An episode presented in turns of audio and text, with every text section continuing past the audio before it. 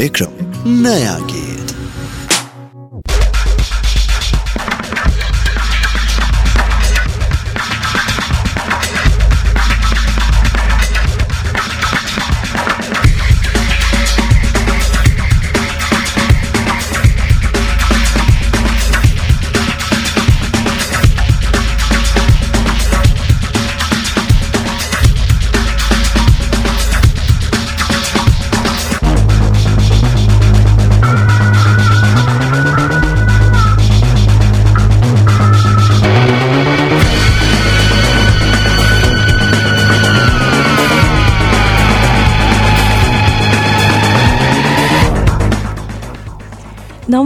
नमस्ते अनि good evening Capital FM ninety two point four megahertz काठमाडौँमा अनि पूर्वाञ्चलमा radio Sarangi one one point three megahertz अनि पश्चिमाञ्चलमा radio Sarangi ninety three point eight megahertz सुनिरहनुभएका सम्पूर्ण मेरो श्रोताहरूमा म तपाईँकै आफ्नै सपना राई आइसकेकी छु। कार्यक्रम नयाँ गीत लिएर। नयाँ गीत आउने गर्दछ प्रत्येक आइतबार साँझ पाँचदेखि छ बजीसम्म। अनि यस कार्यक्रममा चाहिँ म तपाईँहरूलाई बजारमा आएका नयाँ नयाँ गीत अनि नयाँ नयाँ एल्बमहरूको बारेमा कुराकानी गर्छु। र आशा छ मलाई यो नयाँ नयाँ गीतमा चाहिँ नयाँ गीतमा पनि साथ दिनुहुनेछ र आज मलाई टेक्निकली सपोर्ट गरिरहनु भएको छ। काठमाडौँबाट जिएम नवराजीले अनि पूर्वाञ्चल र पश्चिमाञ्चलको टेक्निसियन साथीहरूले पनि मलाई साथ दिइरहनु भएको छ र आज चाहिँ एल्बमको कुराकानी यानि कि नयाँ गीत त्यसमा पनि नयाँ एल्बमको बारेमा कुराकानी गर्नु पर्दाखेरि चाहिँ आज मसँग बिल्कुलै बिल्कुलै भर्खरै मात्र बजारमा लन्च भएको केही दिन अगाडि मात्रै लन्च भएको एउटा बिल्कुलै नयाँ एल्बम रहेको छ आकृति। आकृति रहेको छ यो एल्बमको नाम जसलाई चाहिँ तरुण बस्नेतको गीतकार अनि त्यसपछि सङ्गीत भन्नुभएको छ भक्त लुङ्गेलीजीले पनि यो एल्बममा कतिवटा गीतहरू छन् अनि यो एल्बमको बारेमा चाहिँ थप जानकारी दिनको लागि आज मसँग यही एल्बमका सङ्गीतकार आउनुभएको छ भक्त लुङ्गेलीजी। आउनुहोस् उहाँलाई कार्यक्रममा स्वागत गरौँ। स्वागत छ भक्तजी हाम्रो नयाँ गीतमा। धन्यवाद। सन्चै हुनुहुन्छ? हजुर सन्चै छु। अहिले त नेपालमै हुनुहुन्छ है? हजुर कति भयो नेपालमा आउनुभएको? अँ, नेपाल आएको लगभग एक महिना हुन लाग्यो। छुट्टी मनाउँदै हुनुहुन्छ? हजुर। कतिको कसरी मनाउँदै हुनुहुन्छ छुट्टी? छुट्टी नेपाल आएपछि एक दिन दुई दिन बसेर म इलामतिरै गएँ। हजुर। इलाममा फ्यामिलीहरूसँग छुट्टी मनाइयो र अहिले अस्ति सोमबार हजुर। लगभग एक हप्ता हुन लाग्यो। काठमाडौँ फेरि आएको छु। हजुर। जस्तै अब विदेश बसिरहनु भएको छ अहिले छुट्टीमा आइरहनु भएको छ। विदेश बसेर पनि गीत सङ्गीतलाई त्यतिकै माया गरेर काम पनि गरिरहनु भएको छ होइन। आकृति यो नयाँ एल्बम कहिले लन्च भयो यो? यो अस्ति हाम्रो भर्खर बुधबार मात्र लन्च भएको। हजुर। हाम्रो बिएफ बिएस रेडियोबाट चाहिँ हामीले। गोर्खा एफएमबाट चाहिँ हामीले लन्च गरेको। हजुर। धेरै भएको छैन एक हप्ता हुन लाग्यो एक हप्ता हुन आँट्यो लगभग होइन आकृति धेरै पछि तपाईँले आफ्नो एल्बम पछि फेरि अर्को एउटा एल्बम पार्टनरसिपमा गर्नुभयो होइन। तरुण बस्नेतको आकृतिमा गीतकार तरुण बस्नेत। उहाँ पनि आउँदै हुनुहुन्छ सायद केही छिनमा आइपुग्नुहुन्छ होला। बाटोमा हुनुहुन्छ भनेर सम्पर्क गर्नुभएको छ हामीलाई हजुर। हजुरले सङ्गीत भर्नु भएको छ यो गीतमा होइन। यो गीतमा कतिवटा गीत राख्नु भएको छ आकृतिमा हामीले आठवटा गीत राखेको छौँ आठवटा गीत राखेको छौँ यसमा चाहिँ आठवटा गीत नै हाम्रो तोरण बस्नेत उहाँको चाहिँ शब्द रचना र मेरो सोलो सङ्गीत आठवटा गीतमै मैले सोलो सङ्गीत गर्ने मौका पाएको छु। यसमा। चाहिँ यो गायकहरू। को को राख्नु भएको छ? प्रमोद खरेल हुनुहुन्छ दिपक लिम्बू दिपा लामा हजुर। अनि धेरै छन् यसमा। राजेश पाल राई। हजुर। अनि प्रमोद खरेल सुरज थापा हुनुहुन्छ। विजय सिडी विजय अधिकारी मिलन। अमात्य अनि नवोदित कलाकार हुनुहुन्छ बबी लिम्बू। हजुर। बबी लिम्बू। अँ, भनेपछि चार पाँचजना छजना आर्टिस्टलाई चाहिँ छान्नु भएको छ। दुईवटा गीत चाहिँ प्रमोद खरेललाई दिनुभएको छ हजुर, हजुरहरूले होइन। अब गीत सङ्गीतको अलिकति हजुरको बारेमा कुरा गरौँ होइन। गीत सङ्गीतमा तपाईँ गीत पनि लेख्नुहुन्छ अहिले। तपाईँले सङ्गीत पनि भइरहनु भएको छ गीत सङ्गीतमा लाग्नु भएको चाहिँ कति भयो गीत सङ्गीतमा लागेको त अहिले वर्षको हिसाब गर्दा त धेरै भयो। दुई हजार अन्ठाउन्न सालदेखि चाहिँ म गीत सङ्गीतमा लागेको। अन्ठाउन्न सालदेखि चाहिँ गीत लेखन सुरु गरेर मैले अन्ठाउन्न सालमा मैले मेरो आफ्नो शब्दहरूलाई चाहिँ मैले एउटा गीतमा उतारेर मैले यो जुनिमा नामक एल्बम बजारमा ल्याएको थिएँ। दुई हजार अन्ठाउन्न सालदेखि मैले हजुर त्यस त्यस पछाडि गीत लेखन साथसाथै दुई हजार चौसठी सालमा मैले तिम्रो साथ भन्ने एल्बम त्यसमा। चाहिँ मैले कम्पोज त्यहाँदेखि चाहिँ मैले कम्पोज गर्न सुरु गरेँ। अडसठी सालमा पलास र अहिले पचहत्तर सालमा चाहिँ हामीले आकृति एल्बम लिएर आएको छौँ। जे होस् अ, सँगै एकल सँगसँगै होइन एकलको। सङ्घर्ष सँगसँगै अहिलेको यो दुई हजार पचहत्तर सालमा चाहिँ एउटा साथीसँग पार्टनरसिपमा हजुर, आकृति। एल्बमलाई चाहिँ लन्च गर्नु भएको छ। अहिलेलाई भने चाहिँ हामी एउटा गीत सुन्छौँ जुन गीतको बोल रहेको छ मिलन अमात्यको रहेको छ मेरो गालेको कोठी। यो गीतको बारेमा थोरै भनिदिनुहोस् न मेरो गालैको कोठीले मिलन अपत्याले गाउनु भएको छ। यो चाहिँ अलिकति रोमान्टिक गीत छ। हजुर। अहिलेको यो समयअनुसारको गीत छ। हजुर। सायद दर्शक श्रोताहरूले चाहिँ मन पराउनुहुन्छ भन्ने मैले पूर्ण आशा लिएको छु र उहाँहरूको कमेन्ट उहाँहरूको चाहिँ प्रतिक्रियाको मलाई एकदमै जरुरी छ। यहाँहरूको प्रतिक्रियाले चाहिँ मलाई अझ गीत सङ्गीत गर्ने हौसला प्रेरणा मिल्छ भन्ने मैले आशा लिएको छु। सो अहिलेको लागि भने चाहिँ आकृति एल्बमबाट तरुण बस्नेतको शब्द र सङ्गीत भक्त लुङ्गेलीको गीत जसमा चाहिँ स्वर दिनुभएको छ मिलन अमात्यले गीतको बोल रहेको छ मेरो गालाइको कोठी। अहिलेको लागि भने चाहिँ तपाईँहरूको लागि यो गीत।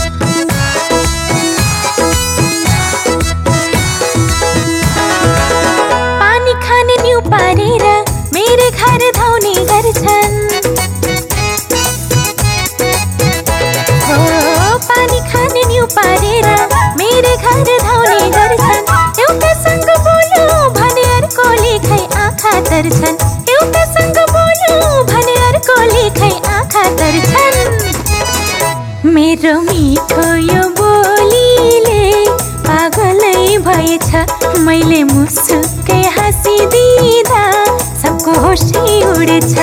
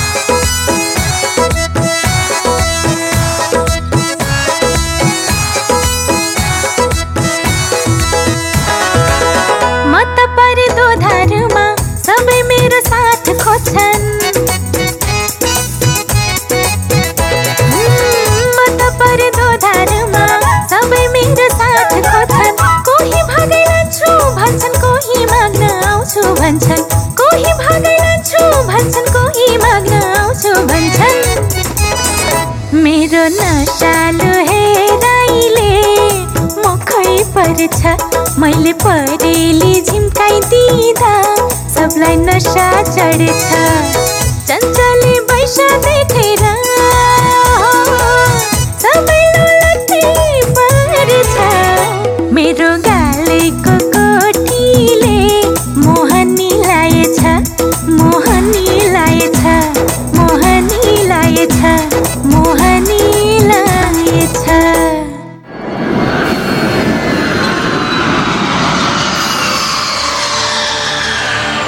Namaste.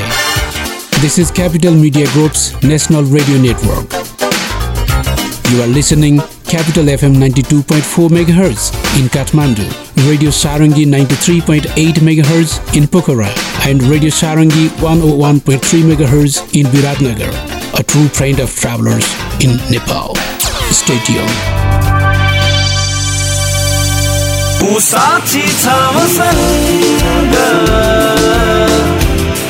एक साथी छ मसँग ऊ साक्षी छ मसँग एक साथी छ मसँग अनि महेन्द्र बोलेरो पिकअप हो। तपाईँ जस्ता उद्यमशील नेपालीको भर पर्दो साथी ठुलो क्याबिन शक्तिशाली इन्जिन र गजबको माइलेजले राख्छ तपाईँलाई सधैँ अगाडि थप जानकारीका लागि नौ आठ एक शून्य तिन सात एक सात शून्य छमा सम्पर्क गर्नुहोला। साँचो। आज ब्याङ्कमा खाता खोल्नु जानु छ। कति भिड हुने हो। अफिस पुग्न ढिलो होला जस्तो छ। तपाईँ यो पुरानो सोच बदल्नुहोस्। मम्मी एकछिन एनआइसी एसिया ब्याङ्कमा घरमै बसेर अनलाइन खाता खोल्न सकिन्छ नि। ए हो र?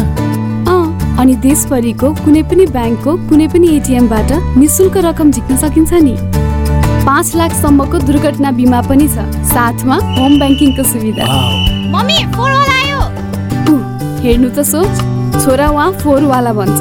भाउ पनि पुरानै सोचमा मग्न। फोरवाला त हामी हो छोरा। उहाँ त सफाइवाला हो। सोच बदलौ। निजी क्षेत्रको सबैभन्दा ठुलो ब्याङ्क एनआइसी एसिया ब्याङ्कमा न्यू प्रिमियम समुन्नति बचत खाता खोली छ दशमलव पाँच प्रतिशत वार्षिक ब्याज दरका साथ थुप्रै सुविधाहरूको फाइदा लिऊ एनआइसी एसिया। ब्याङ्क पनि साथी पनि। राम्रो पनि हाम्रो पनि। NIC Asia. होइन सर आजकल इन्सुरेन्समा बोनसको मात्र आकर्षण देखाउँछन् नि। के हो? कुन पोलिसी लिउँ के गरौँ? तिमीहरू अझ यस्तै बोनसमै अड्किरहेको छौ है। बिमा त सुरक्षा र बिमाङ्कको पो हो त। मैले त बिमाङ्क नै डबल हुने प्राइम लाइफ इन्सुरेन्सको प्राइम जीवन उपहार पोलिसी लिएँ। बिमाङ्क नै डबल रे प्राइम लाइफमा? हो त। मैले त एउटा बिमा पोलिसी लिँदा सोही बिमाङ्क बराबरको अर्को नयाँ पोलिसी निशुल्क पाउने भएको छु नि। त्यसो भए म पनि बिमाङ्क नै डबल हुने प्राइम जीवन उपहार पोलिसी नै लिन्छु। हो प्राइम जीवन उपहार पोलिसी लिँदा सोही बिमाङ्क बराबरको अर्को पोलिसी उपहार स्वरूप निशुल्क पाइन्छ। त्यसैले प्राइम जीवन उपहार पोलिसी लिउँ र आफ्नो परिवारलाई सुनिश्चित भविष्य प्रदान गरौँ। प्रिमियम सिंगल बिमाङ्क डबल डबल भन्दा बढी प्रतिफल। प्राइम लाइफ सुरक्षित भविष्य।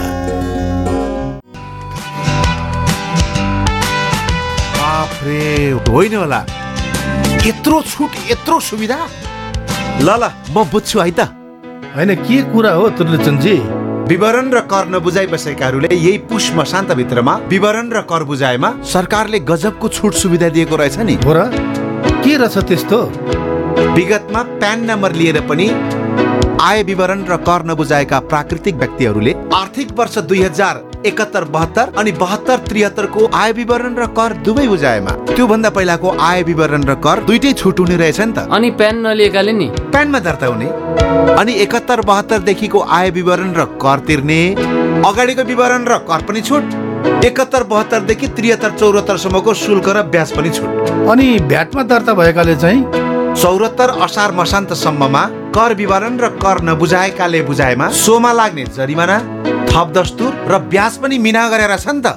ए। पुस मसान्तसम्म नबुझाए चाहिँ के हुन्छ? माघ एक गतेबाट दर्ता खारेज तिर्नुपर्ने सम्पूर्ण कर असुल।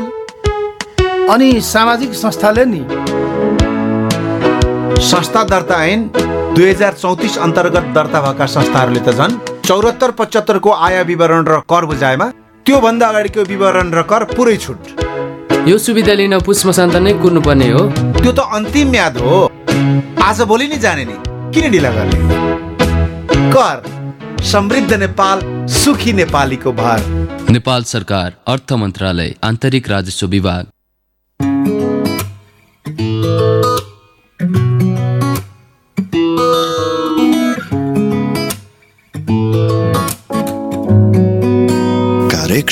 नया गीत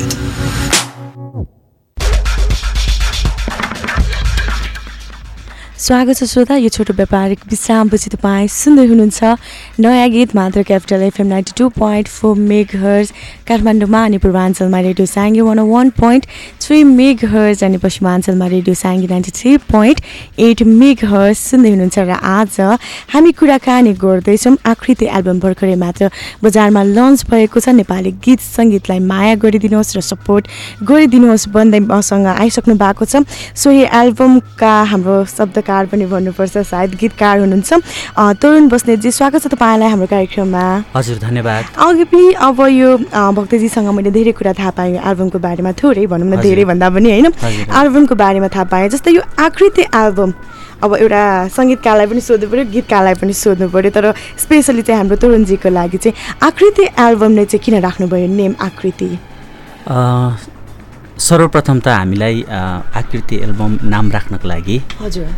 आकृति भनेरै हामीले सोच सोचेका थिएनौँ हजुर। अनि पछि के राख्ने त भनेर भक्त दाजुसँगै मेरो सल्लाह भयो। हजुर। किनभने उहाँले नै मलाई राम्रो एडभाइस दिन सक्नुहुन्थ्यो त्यो कामको लागि। अनि उहाँकै सहयोगमा र उहाँकै सल्लाहमा हामीले कृति राख्दाखेरि पनि हुन्थ्यो अथवा चाहिँ अरू नै नाम राख्दाखेरि पनि ठिकै थियो। तर कृतिसँग जोडिएको एउटा प्रतिबिम्ब एउटा किन कुनै कुरालाई समेटेर। चाहिँ गर्न सक्ने नाम के हुन्छ त भन्दाखेरि अब हाम्रो गीतसँग पनि गीतको जुन शीर्ष गीत छ त्यसमा पनि मिल्ने। र यसले चाहिँ हामीलाई एउटा प्रतिबिम्बको रूपमा पनि हाम्रा देश तथा प्रदेशमा भोग्ने सम्पूर्ण कुराहरू यथार्थ कुराहरूलाई चाहिँ प्रतिबिम्ब गर्न खोजिएर हामीले आकृति राख्यौँ। आकृति राख्नुभयो है। अब यो तोरण बस्नेतजीको शब्द सङ्गीत भक्त लुङ्गेलीको होइन। दुईजनाको भेट चाहिँ कहाँबाट जुडाइयो त यो आकृति एल्बमलाई नै? साह्रै रमाइलो छ भेट। हामी। दुईजना इलामको रहेछौँ। अनि मेरो चाहिँ घर गोलाखर्क इलाम। अनि दाजुको चाहिँ गोदक। हजुर। अनि हामी इलाममा हुँदा अथवा नेपालमा हुँदाखेरि कहिले पनि भेट भएन। अनि म पनि कतारमा थिएँ। अनि दाजु पनि कतारमै हुनुहुन्थ्यो त्यति बेला। अनि मैले कुमार लामा दाईले एउटा भिडियो देखाउनु भएको थियो। जसमा चाहिँ दाईले चाहिँ सङ्गीत गरिराख्नु भएको थियो एउटा गीतमा। अनि पछि उहाँसँग भेटघाट हुन सकेन कतारमा पनि। उहाँ दुबई जानुभयो। अनि म कतारमै थिएँ। अनि हाम्रो पछि भेट चाहिँ कुराकानीहरू चाहिँ वाट्सएप र फेसबुकमा भयो। अनि पछाडि अहिले आएर लगभग लगभग हाम्रो भेट भनेको चाहिँ भर्खरै अस्ति ओप्पल। डेढ दुई वर्ष भयो होइन, चिनजान भएको चाहिँ। तर दुई दुई वर्ष दुई वर्षको अन्तरालको चिनजान पछाडि चाहिँ हाम्रो भेट अस्ति ओप्पल स्टुडियोमा। भयो दाई पनि छुट्टीमा आउनुभएको म पनि छुट्टीमा आउँदाखेरि। प्रथम पटक हाम्रो भेट चाहिँ काठमाडौँमै भएको। काठमाडौँ भएको दुई हजार पचहत्तर सालमै भनेपछि डेढ वर्षको अन्तराल। खोजी गर्दाखेरि अनि- भेट भयो छुट्टीमा त्यो। पनि अनि गीत सङ्गीत भर्ने कामहरू हामीलाई नदेखि नदेखि नै भयो भेट। नभई नभई नै हजुर रमाइलो छ किनभने मनको इच्छा र एकअर्का बिचको सम्मान्यता भन्ने कुरा चाहिँ नजिक भएर मात्रै भन्ने हुँदैन रहेछ भन्ने पनि एउटा उदाहरण छ हामी अनि त्यसपछि एउटा के भन्छ एउटा साथीको सम्बन्धलाई एउटा पार्टनर बनाएर होइन साथीको सम्बन्धलाई अझ मजबुत बनाउनु भयो आकृति एल्बमबाट अब आकृति एल्बम तपाईँहरूले दुई हजारमा जस अँ, तपाईँ पनि बाहिर उहाँ पनि बाहिर। दुवैजना मिलेर तर बाहिरै हुँदाखेरि नि एल्बमको लागि तयारी चाहिँ गरिसक्नु भएको थियो। अन्तिममा काठमाडौँमा भेट भयो। फेस टु फेस लाइभ भेट भएको चाहिँ काठमाडौँमै दुई हजार पचहत्तर सालमा। पचहत्तर सालमै भेट भयो आकृति एल्बमले नै भेट गरायो होइन त। अब यो एल्बममा तपाईँहरूले जुन गायक गायिकाहरू छान्नु भएको छ प्रमोद खरेल दिपक लिम्बू दिपा लामा राजेश पाल राई प्रमोद खरेल होइन? सुरज थापा सिडी विजय अधिकारी नयाँ नयाँ होइन? पुरानै हुनुहुन्छ। सौमिलन अमात्य अनि बबी लिम्बू चाहिँ नयाँ। उहाँहरूलाई नै चाहिँ किन छान्नुभयो एल्बमको लागि? हामीले चाहिँ गीतमा सुरुमा कसलाई गाउन दिने भन्दा पनि हामीले चाहिँ गीतको एउटा ट्र्याक रेडी भइसकेपछि हजुर। मात्र गीतको गीत अनुसार कसलाई चाहिँ यो गीत चाहिँ सुट हुन्छ उनीहरूलाई म्याच हुन्छ। त्यही अनुसार चाहिँ हामीले गीत जब ट्र्याक म्युजिक रेडी भइसकेपछि। अनि उहाँहरूको एउटा भोइसलाई चाहिँ हामीहरूले उहाँहरूलाई चाहिँ कस्तो कुन गीत गाउँदा चाहिँ म्याच गर्छ सुहाउँछ होइन। त्यही अनुसार चाहिँ हामीले उहाँहरूलाई राख्दै ल्याएको हौँ जस गीतसँग अलिकति सुहाउँदो र गीतलाई अलिकति न्याय दिन सक्ने। गायक गायिकालाई चाहिँ छान्नुभयो। नयाँ एउटा नयाँलाई पनि तपाईँहरूले अपर्च्युनिटी दिनुभएको छ एउटा। चान्स दिनुभएको छ। यो बबी लिम्बू चाहिँ उहाँलाई चाहिँ कसरी दिनुभयो? उहाँ पनि भर्खर भर्खरै हुनु त पहिल्यैदेखि अलिअलि गाउनुहुन्थ्यो। तर उहाँ चाहिँ हाम्रो एकदमै पुरानो साथी। एउटा फ्रेन्डको मित्रताले गर्दा नै, अनि उहाँसँग अहिले हामी सायद त लास्टमा बजाउँछौँ होला। उहाँले गाउनु भएको छ एउटा फुलको भन्ने गीत गाउनु भएको छ स्वरूप राज आचार्यसँग एकदम मिठो गाउनु भएको छ हुन त। नयाँ कलाकार मिठो गाउनु भएको छ त्यही भएर उहाँको एउटा उहाँले पनि केही गर्न सक्नुहुन्छ उहाँले पनि। गाउनु सक्नुहुन्छ भन्ने हामीहरूलाई पनि एउटा आश थियो। र त्यही भएर चाहिँ उहाँलाई चाहिँ हामीले नयाँ कलाकार भएर पनि एउटा गीत चाहिँ उहाँलाई हामीले गाउन जस नयाँलाई पनि चान्स दियो भने चाहिँ उसले चान्सलाई डान्स। गरेर। राम्रो गीतलाई न्याय दिनुभएको छ जस तपाईँले छान्नु भएको होइन? अहिलेको लागि भने चाहिँ हामी यही एल्बमको एउटा अर्को गाना पनि सुन्छौँ होइन? जुन गाना रहेको छ सेकेन्डमा चाहिँ रहेको छ हाम्रो यो अर्को गाना रहेको छ तिमीसँग जुन डुएट सङ रहेको छ दिपक लिम्बू र दिपा लामाको। यो गानाको बारेमा पनि थोरै भनिदिनुहोस् त हामीलाई। यो गाना लेख्दाखेरि चाहिँ कहाँबाट आयो यो डुएट आइडिया? अनि यो हजुरलाई सङ्गीत भर्दाखेरि के कस्तो भयो? दुवैले भनिदिनुहोस् त अम, विशेष गरेर यो गीत चाहिँ म यथार्थ पूरक गीत छ भन्न चाहन्छु। किनभनेदेखि यो शब्दहरू सम्झिँदाखेरि आफ्नो श्रीमतीलाई नै। होइन? विशेष गरेर हामी परदेशमा भएको कारणले अथवा। घरबाट टाढा हुने जति पनिले श्रीमतीलाई कसरी हामी सम्झिन सक्छौँ त? र उहाँसँग भेटेर हामी कसरी खुसी हुन सक्छौँ? टाढामै बसेर पनि एकअर्का बिचको जुन दूरी छ त्यसलाई हामीले कसरी नजिकमा अनि सम्झनामा बिताउन सक्छौँ राम्रोसँगले? जस्तो गीतले भन्छ तिमीसँग बोलेपछि मन मेरो खुसी हुन्छ। सात जिउ जुनीभरि घात गरे यो मन रुन्छ। तिमीसँग बोलिसकेपछि मात्रै खुसी हुन्छु भनेको चाहिँ होइन। अब काम त गर्नै पर्छ। कामको अलावा यदि तिमी मसँग बोल्यो भने चाहिँ साँच्चै नै मलाई त्योभन्दा खुसी केही पनि हुने हुँदैन जुन हामी फोनमा कुरा गरिसक्छौँ अथवा भिडियो कल गर्छौँ। त्यस पछाडि पनि त हामी त्यो मेमोरी चाहिँ हामीले आफ्नो जीवनमा राखेको हुन्छौँ नि। त्यसलाई चाहिँ गीतमा उतार्न खोजिएको। जे होस् जति नै दूरी भए पनि एउटा हुन्छ नि एउटा कपल्स भयो कि। श्रीमान श्रीमतीको सम्बन्ध चाहिँ जति नै दूरी भए पनि त्यो एकले अर्काले मन चाहिँ सँगै भएको महसुस गराउँछ। यो डोइट गीतले। अहिलेको लागि हामी चाहिँ यही गीत सुन्दैछौँ। तिमीसँग गीतको बोल रहेको छ भने गीतकार हुनुहुन्छ हाम्रो तोरण बस्नेजी अनि सङ्गीत भर्नु भएको छ भक्त लुङ्गेलीजीले नै गीतको बोल तपाईँलाई भनिहाले। तिमीसँग जसमा चाहिँ स्वर दिनुभएको छ दिपक लिम्बू अनि दिपा लामा। अहिलेको लागि भने चाहिँ यही गीत सुनौँ तपाईँहरूको लागि। घात गरे यो मन रुन्छ।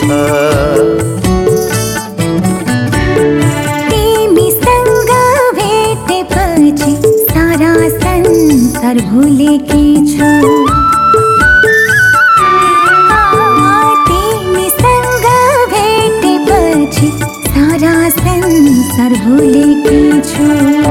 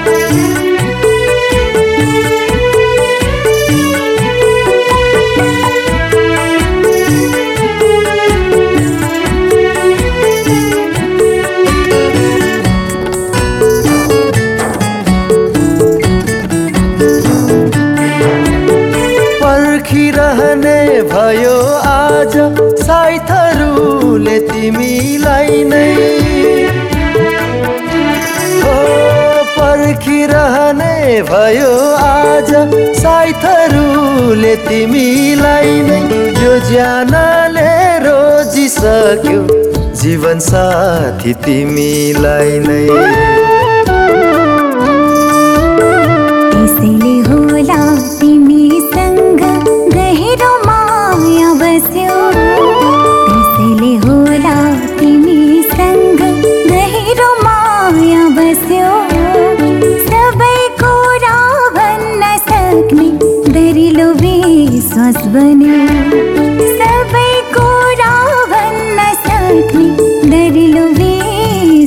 विश्वास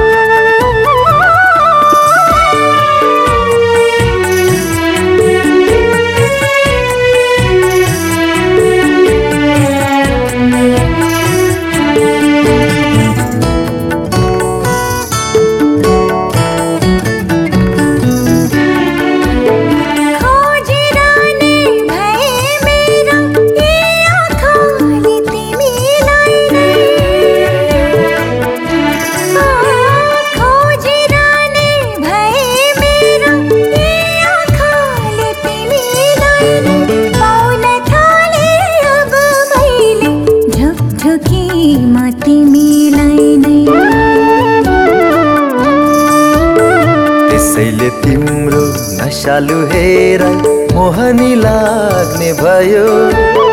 त्यसैले तिम्रो नसालु हेर मोहनी लाग्ने भयो। मधुर तिम्रो बोली सधैँ कानमा गुन्जिरह्यो। मधुर तिम्रो बोली सधैँ कानमा गुन्जिरह्यो। तिमीसँग बोलेपछि मन मेरो खुसी हुन्छ।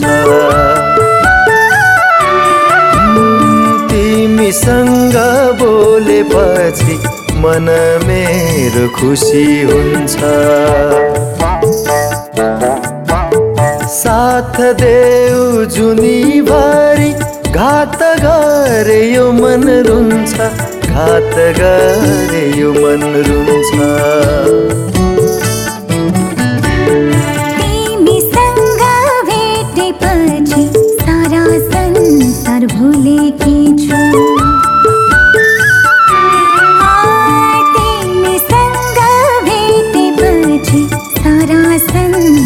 होइन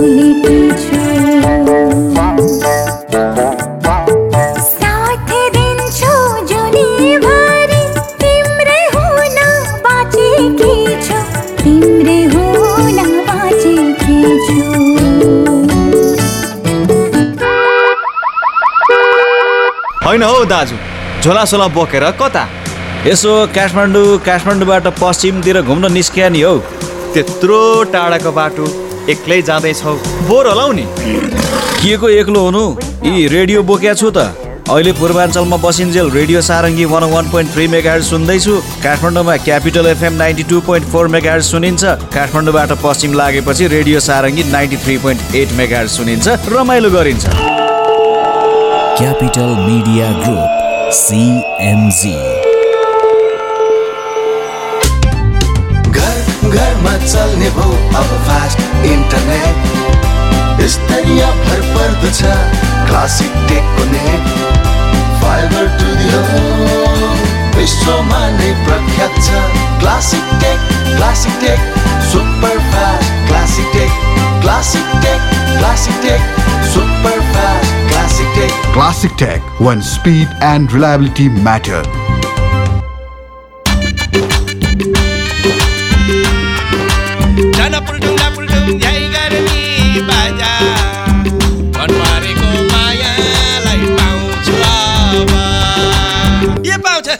मन परेको मायालाई पाउन त सुट पनि दामी लाउनु पर्यो नि। अन्त राम्रो सुट कहाँ पाइन्छ त? हो सोल्टी बताइदेऊ नि त हो। यति पनि थाहा छैन त। एमएम टेलर्स क्या त? रेडिमेड कोट सु सुट। चार वर्षको बच्चादेखि माथि सबै उमेरका लागि कालो कोट सुट पाइने र ग्राहकहरूको अर्डर अनुसार सिलाइ गरिने एक मात्र सस्तो भरपर्दो स्थान यम Tailors New Road Khichapokhari Chowk People's Plaza अगाडि एक तल्ला माथि। अनि त्यहाँको फोन नम्बर चाहिँ छैन त? छ नि। फोन नम्बर बयालिस पचास नौ आठ नौ। बयालिस पचास नौ आठ नौ। साथ साथ सदाभरको जोड्छ सम्बन्ध यो सुरक्षाको आभास हो लक्ष्मी। विश्वास यो टुट्दैन कहिले? साथ यो रहिरहन्छ जहिले? सधैँ सँगै रहने बाचा हो लक्ष्मी। कुण्डमा अग्नि झै थप ज्वाला पनि बहिरहन्छ रग रग। हर पल हर क्षण मजबुत लक्ष्मी। हात हात मिलाई काँध काँध मिलाई अटुट छ सम्बन्ध लक्ष्मी। लक्ष्मी स्टिल नेपालकै ग्यारेन्टेड नम्बर वान क्वालिटी मलाई विश्वास छ मेरो पौरखमा मलाई गर्व छ नेपाली हुनुमा। मलाई भरोसा छ मेरो आफ्नै सिर्जनामा। मेरो आत्मसम्मान अनि स्वाभिमानको आधार। Footwear manufacturers association of Nepal प्रस्तुत गर्दछ। नेपाल सरकार निकासी तथा प्रवर्धन केन्द्रको सहकार्यमा पन्ध्रौँ राष्ट्रिय औद्योगिक प्रदर्शनी दुई हजार पचहत्तर। स्वदेशमै उत्पादित ख्याति प्राप्त जुत्ता चप्पल तथा छाला जन्य वस्तुहरूको एक मात्र प्रदर्शनी। स्थान प्रदर्शनी स्थल भ्रिकुटी मण्डप। मिति पौष तेह्र गतेदेखि उन्नाइस गतेसम्म।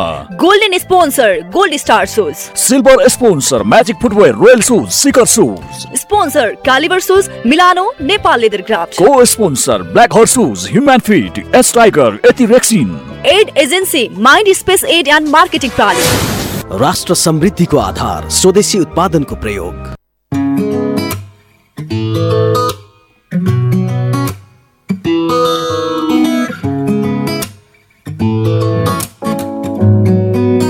कार्यक्रम नया गीत।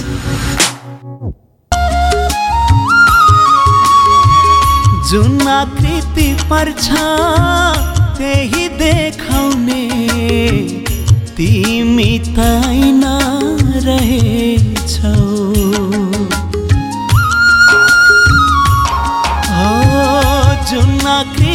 पर्छ। त्यही देखाउने। तिमी तैन रहेछौ। चुक्ता नगरेको कसैको तिमी त आखिर बैन रहेछौ। जे सोचेको थिए तिमी त्यो होइन रहेछौ। जे सोचेको थिए मैले तिमी त त्यो होइन रहेछौ।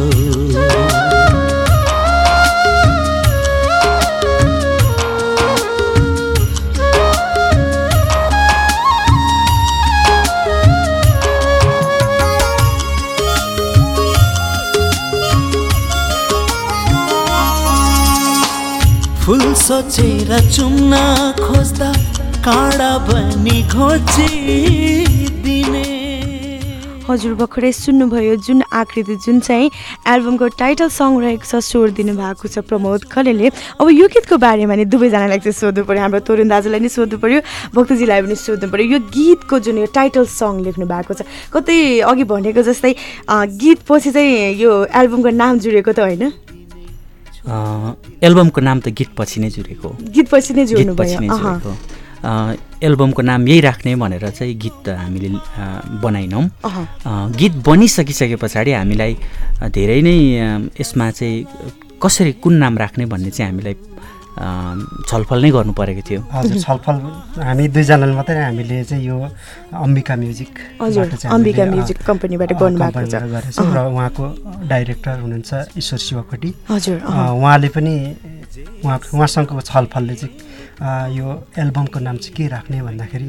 उहाँले पनि भन्नुभयो आकृति राख्नु त गीत एउटा गीतको टाइटल पनि छ आकृति पहिला यो ऐना राख्ने जस्तो कुरो पनि हामीहरू चलिरहेको थियो। तर त्योभन्दा पनि हामीले आकृति नै राख्नुपर्छ भनेर उहाँले पनि भन्नुभयो ईश्वर सु सियोकोटी अ, किनभने उहाँसँग सहकार्य गर्दै आइरहेको छौँ हामी। हजुर। मैले धेरै पहिलादेखि दुई हजार अन्ठाउन्न साल पछाडि मैले यो तिम्रो साथ एल्बम उहाँकै साथबाट चाहिँ उहाँकै कम्पनीबाट निकाल्दै आइरहेको छु र हरेक कुराहरू उहाँले हामीलाई साथ दिइरहनु भएको छ जो अ, दुई हजार चौसाठी सालदेखि दुई 64 हजार सालमा। पचहत्तरसम्म पनि उहाँसँगै उहाँले हुनुहुन्छ साथ दिइरहनु भएको छ। अहँ। जस्तै अब अलिकति तरुणजीसँग म सोध्न चाहेँ होइन। गीत यो पहिलो एल्बम त्यो पनि एकैचोटि आठवटा गीतलाई समावेश गर्नुभयो होइन।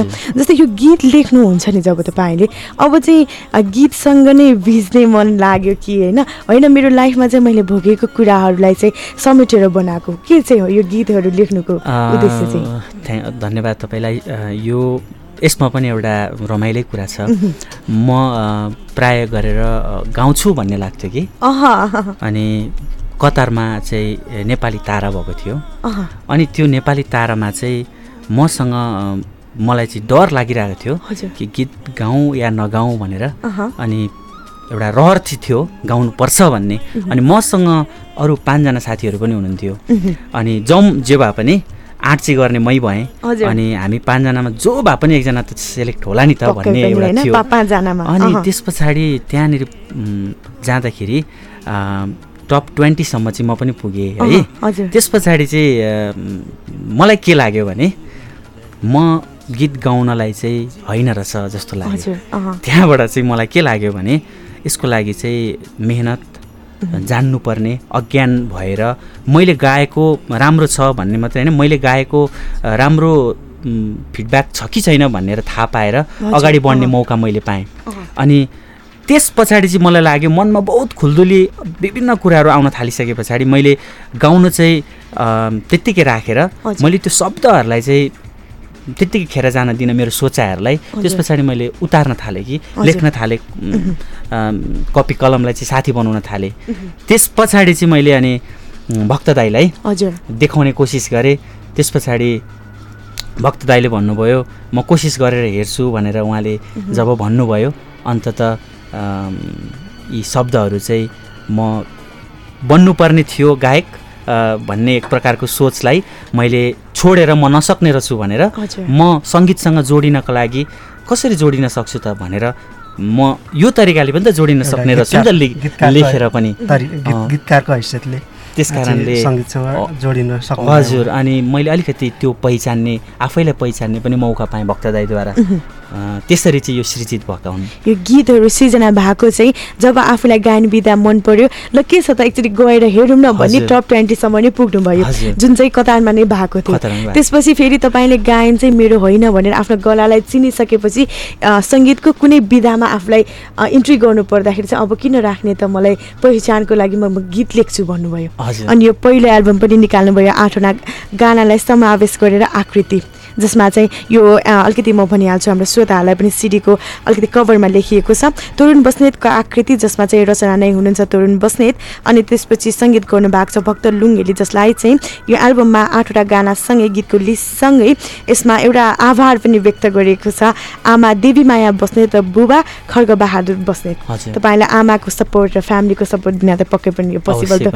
हुँदै भएन होइन किनभने एउटा। विदेशमा वैदेशिक रोजगारमा बसेर पनि आफ्नो देश अथवा आफ्नो देशलाई आफ्नो फ्यामिलीलाई माया गरेर अझ पनि गीत सङ्गीतलाई माया गरिरहनु भएको छ। सो गीत सङ्गीतसँगै यति धेरै मोह देखाइरहनु भएको छ। अहिलेको लागि भने चाहिँ श्रोता एउटा छोटो ब्रेक लिन्छु त्यसपछि हामी उहाँहरूसँग आकृति एल्बमको कुराकानीहरू जारी अनि तपाईँहरूलाई पनि गीत सुनाउने क्रममा पनि जारी नै राख्नेछु। सित्तैमा सित्तैमा सित्तैमा। गजबको रेडियो आयो सित्तैमा। होइन भाइ कस्तो रेडियो आयो हौ सित्तैमा? पूर्वदेखि पश्चिमसम्म उत्तरदेखि दक्षिणसम्म काठमाडौँमा Capital FM ninety two point four megahertz पूर्वाञ्चलमा radio Sarangi one one point three megahertz पश्चिमाञ्चलमा radio Sarangi ninety three point eight megahertz अब संसारभरिका गतिविधि राम्रा राम्रा गीत सङ्गीत अरू थुप्रै जानकारी सबै सित्तैमा गजब! Capital Media Group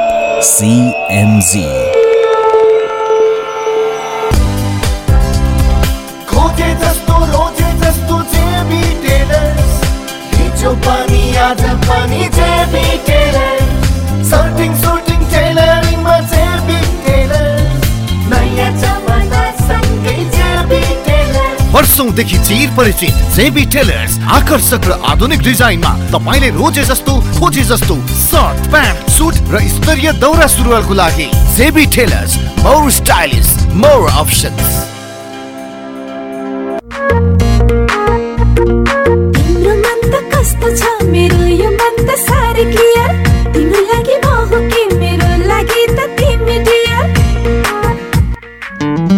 धेरै भन्दा धेरै एचडी च्यानलहरू सहित प्रष्ट टिभी हेराइको अनुभव लिनका लागि clear TV upgrade to clear TV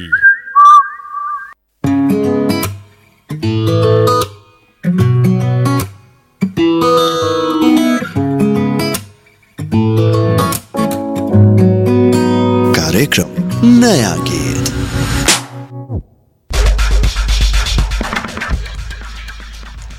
welcome back श्रोता तपाईँ अहिले सुन्दै हुनुहुन्छ नयाँ गीत मात्र Capital FM ninety two point four megahertz काठमाडौँमा अनि पूर्वाञ्चलमा radio Sarangi one one point three megahertz अनि पश्चिमाञ्चलमा radio Sarangi ninety three point eight megahertz सुन्दै हुनुहुन्छ र आज हामी आकृति नयाँ एल्बम भर्खरै मात्र बजारमा लन्च भएको छ बुधबार मात्रै.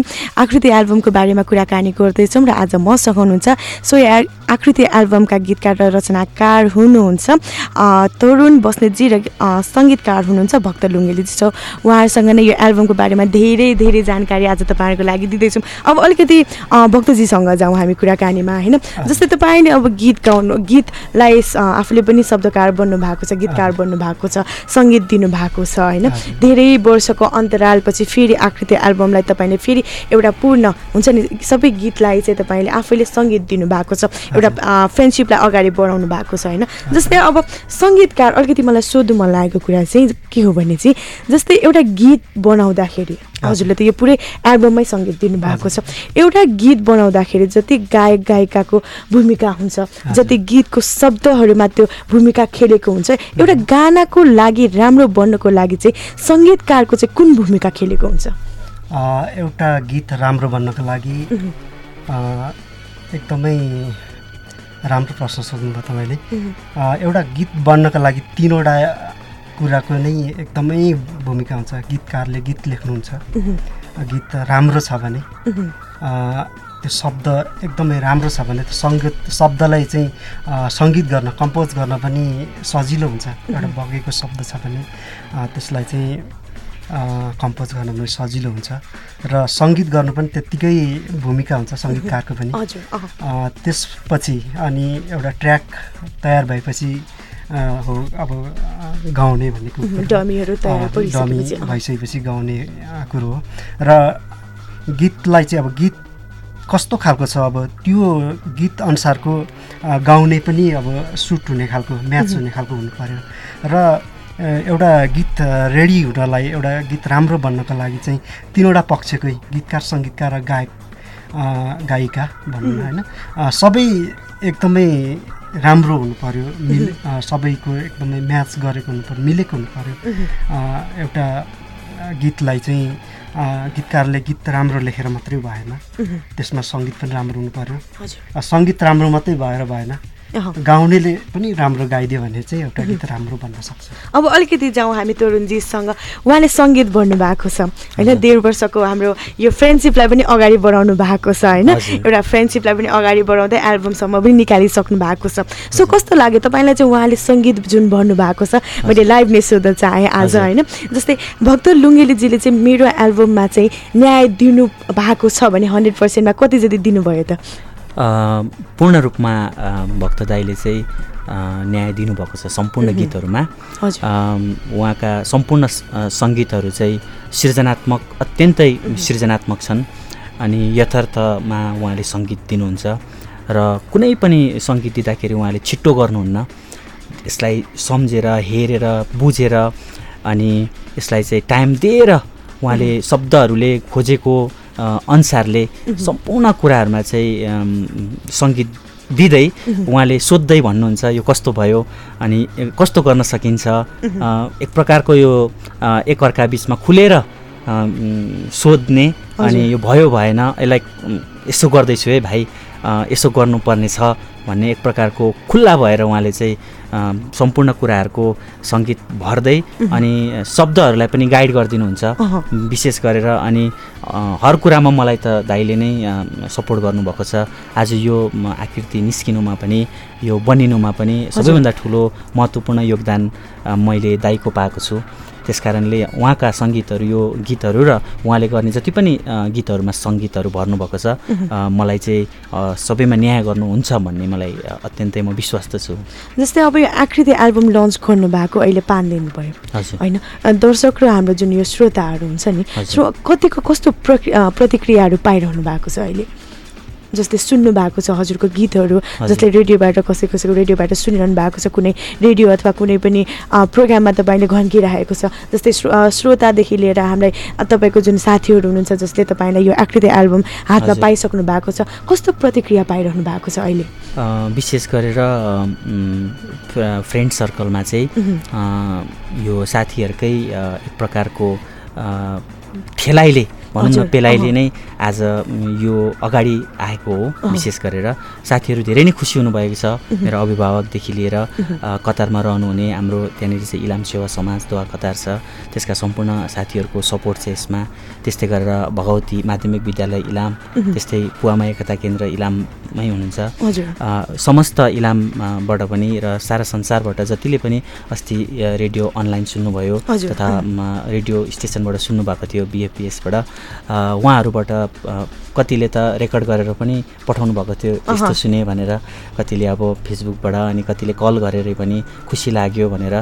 समस्त आकृति टिमलाई नै यसमा जति पनि सपोर्ट गर्नुहुने महानुभावहरू हुनुहुन्थ्यो। हाम्रा एरेन्जरहरूदेखि लिएर अनि गायकहरूको सबैको विशेष गरेर भक्त दाईको पनि धेरै नै प्रशंसा भयो यो एल्बममा चाहिँ जस्तै एल्बमबाट तपाईँको पहिलो प्रयास पनि बिस्तारै सक्सेस हुँदैछ र भक्त दाजुको अ, सम्मिश्रणमा झन् त्यसमा हुन्छ नि महमा एकदम मिठास पनि भयो। सङ्गीतमा होइन अब आकृति एल्बमलाई अलिकति कुरा छोडौँ तपाईँ गायकमा पनि हुन्छ नि एक्चुली इन्ट्री गर्नुभएको थियो टप ट्वेन्टीसम्म नि पुग्नु भएको हाम्रो श्रोताले पक्कै पनि गाउनु पनि हुन्छ होला भनेर सोचिरहनु भएको छ त्यही भएर मैले हजुरलाई अघि भनिसकेको थिएँ म त्यसको लायक रहेन छु भनेर। मैले स्वीकार पनि गरिसकेको छु। अनि जस्तै गाउँ गायन विधामा तपाईँले इन्ट्री गर्नुभएको थियो ल ठिक छ पछि आफ्नो तपाईँको भोइसले गर्दा चाहिँ तपाईँ ब्याक आउनुभयो होइन। तपाईँलाई चाहिँ कसले चाहिँ इन्सपायर गर्यो तपाईँलाई मनपर्ने जुन अहिले गायक गायिका पहिला पूर्व अहिले हुन्छ नि पुराना गायक गायिकालाई सम्झिनु पर्दा र अहिले गायन गायक गायिकालाई सम्झिनु पर्दा चाहिँ आफूलाई मनपर्ने अलिकति आफ्नो मोटिभेसन टाइपको हुन्छ नि कोही। सम्झिन चाहनुहुन्छ यसको लागि चाहिँ सम्पूर्ण गायकहरूलाई नै यो म श्रेय दिन चाहन्छु। किनभने मैले पार्टिकुलरली एकैजनाको गीत सुनेर मैले गाउन सिकिनँ। र त्यही कारणले पनि हुनसक्छ म त्यो गायक अ, स- अ, बाट अ, क्षेत्रबाट चाहिँ मैले सक्दिनँ रहेछु भन्ने मलाई लाग्यो। विशेष गरेर म सानोमा हुँदाखेरि चाहिँ हाम्रो मामलाको हजुरआ हजुरबाले चाहिँ आमाको पनि मामाले चाहिँ चोक बजारमै इलाम। बजारमै चाहिँ बाबु एउटा गीत गान भन्नुभएको थियो अनि मलाई चाहिँ हजुरआमाले चाहिँ इन्सपायर गर्नुभएको थियो। यो पिँढीमा बसेर मेरी आमा रुदी हुन्। मेरै बाटो हेरेर मलाई सम्झेर भन्ने गीत अनि त्यो गीत म गुनगुनाउँदो रहेछु अनि। बाबरी फुलको बोट सानो मामलामा चाहिँ एउटा सानो टेप रेकर्डर पहिला। त्यो माटोको सानो त्यो घरभित्रै सानो आँठी भनौँ न त्यहाँनिर चाहिँ बस्थ्यो अनि म नाच्दो मन मलाई याद छ म नाच्थेँ पनि म इन्सपायर भएको चाहिँ त्यहीँबाट नै भन्नुपर्छ. र अरू सुन्दै जाँदाखेरि पछाडि समस्त बाट चाहिँ विशेष गरेर गोपाल उम्. चाहिँ म इन्सपायर भएको छु। गोपाल युन्जन हजुरलाई मनपर्ने। अब जस्तै दुवैजनालाई सोध्नु पर्दाखेरि दुवैजना वैदेशिक रोजगारमा हुनुहुन्छ। होइन आफ्नो आफ्नो व्यवहारिक आफ्नो आफ्नो हिसाबले तपाईँ वैधारिक वैदेशिक रोजगारमा हुनुहुन्छ दुवैजना। गीत सङ्गीतमा लाग्नु भएको छ एकजना गीतकार एकजना सङ्गीतकार भएर उभिनु भएको छ होइन? हामी कार्यक्रमको पनि एकदमै अन्तिममा आइसक्नु भएको जस्तै अब हजुरले गीतकार भन भविष्यको हाम्रो उद्देश्य चाहिँ के छ? त तपाईँ अब गीतै लेखेर यो अगाडि बढाउनुहुन्छ कि होइन? अब म पछि अझै अध्ययन गरेर गायनमा पनि इन्ट्री गर्छु। के छ हजुरको प्लान अहिले चाहिँ मैले गीतको अलावा आफ्नो स्मरणहरू। साथै सानो कथाहरू। अनि सानो सानो स्क्रिप्टहरू अनि गीती नाटक तथा यो भनौँ न यथार्थ कुराहरू। जुन चाहिँ चा मैले लेख्दैछु अब मैले चाहिँ यो सबै भोगाइहरूलाई परदेशमा बसेको कारणले परदेशमा के छ त? परदेश के हो? अनि परदेशमा रहँदा आफ्नो स्वदेशलाई कसरी परदेश र स्वदेशको नातालाई चाहिँ। सँगै लिएर अगाडि बढ्न सकिन्छ अनि के पैसा कमाउनुको लागि मात्रै परदेश गइन्छ अथवा पैसा चाहिँ परदेशमा मात्रै छ त। अनि कस्तो कस्तो कारणले के कारणले हाम्रो हाम्रो जिन्दगीलाई चाहिँ अगाडि बढाउन सक्छौँ। र हामीले सिक्नुपर्ने कुराहरू के के रहेछन् कसरी कसरी हामी भोग भोग्दै अगाडि बढ्न सकिने रहेछ भन्ने कुराहरूलाई म आफ्नो स्मरणहरू लेख्दैछु। सम्भवतः चाँडै नै त्यो पुस्तक हामी निकाल्ने कोसिसमा छौँ र गीतको अलावा हुनसक्छ लेखनमा पनि लेखनमा पनि म अगाडि छु। अब समयले साथ दियो अब सबैकोबाट सपोर्ट भयो। विशेष गरेर अब भक्त दाईले मलाई धेरै कुराहरू सिकाउनु भयो। लेख्ने कुरामा पनि। कसरी लेख्दाखेरि चाहिँ बग्छ। अनि अगाडिको कुराहरूले कसरी पछाडिको कुरालाई बढाउँदै लिएर जान सकिन्छ र एउटा पूर्णता लेखाइको एउटा यथार्थ कुरा के हो त्यो दिन सकिन्छ भन्ने कुराहरू हुनसक्छ यी सबै कुराहरूलाई समयले साथ दियो र मैले पनि कोसिस गर्दै गएँ भने अवश्य पनि गीत त म लेख्छु नै होइन? गीतको अलावा हुनसक्छ अरू कुनै कुनै कुराहरू पनि लेखेर जोडिँदै जाने लेख्दै नै जाने। विचारमा छु कार्यक्रमको हामी एकदमै अन्तिम चरणमा आइसकेका छौँ। यो आकृति एल्बम छ होइन। जो हामीलाई श्रोताहरूले सुनिरहनु भएको छ। उहाँलाई चाहिँ के भन्न चाहनुहुन्छ अन्तिममा? क्यापिटल एफएलमा सुनेर बसिराख्नुभएका अनलाइन तथा रेडियो सुनेर बसिराख्नुभएका नेपाल तथा सारा संसारमा रहनुहुने हाम्रो सम्पूर्ण श्रोता महानुभावहरूलाई चाहिँ अत्यन्तै धेरै धन्यवाद दिन चाहन्छु। अ, गीत सङ्गीतलाई यो आकृति एल्बमको जति पनि गीतहरू छन् यहाँहरूले सुन्दै जानुहुनेछ। आज सुन्नुभएको गीतहरू केही थिए। र यहाँहरूले अवश्य पनि यो एफएमलाई सुनेर मन पराएर आज बजेका गीतहरू साथै यो आकृति एल्बमलाई यहाँहरूले सुनिदिनु हुनेछ भन्ने ठुलो मैले आशा राखेको छु। किनभने यहाँहरू नै हाम्रो लागि भगवान् सर हुनुहुन्छ। यहाँहरूको सुनाइ बेगर हामी कहिले पनि अगाडि बढ्न सक्दैनौँ। यसरी नै गीत सङ्गीतलाई सुनेर एफएमलाई सुनेर र म यो एफएम सुनिरह बसिराख्नुभएका यहाँहरू सम्पूर्णलाई हार्दिक धन्यवाद दिन चाहन्छु। अन्तमा के भन्न चाहनुहुन्छ भक्तजी?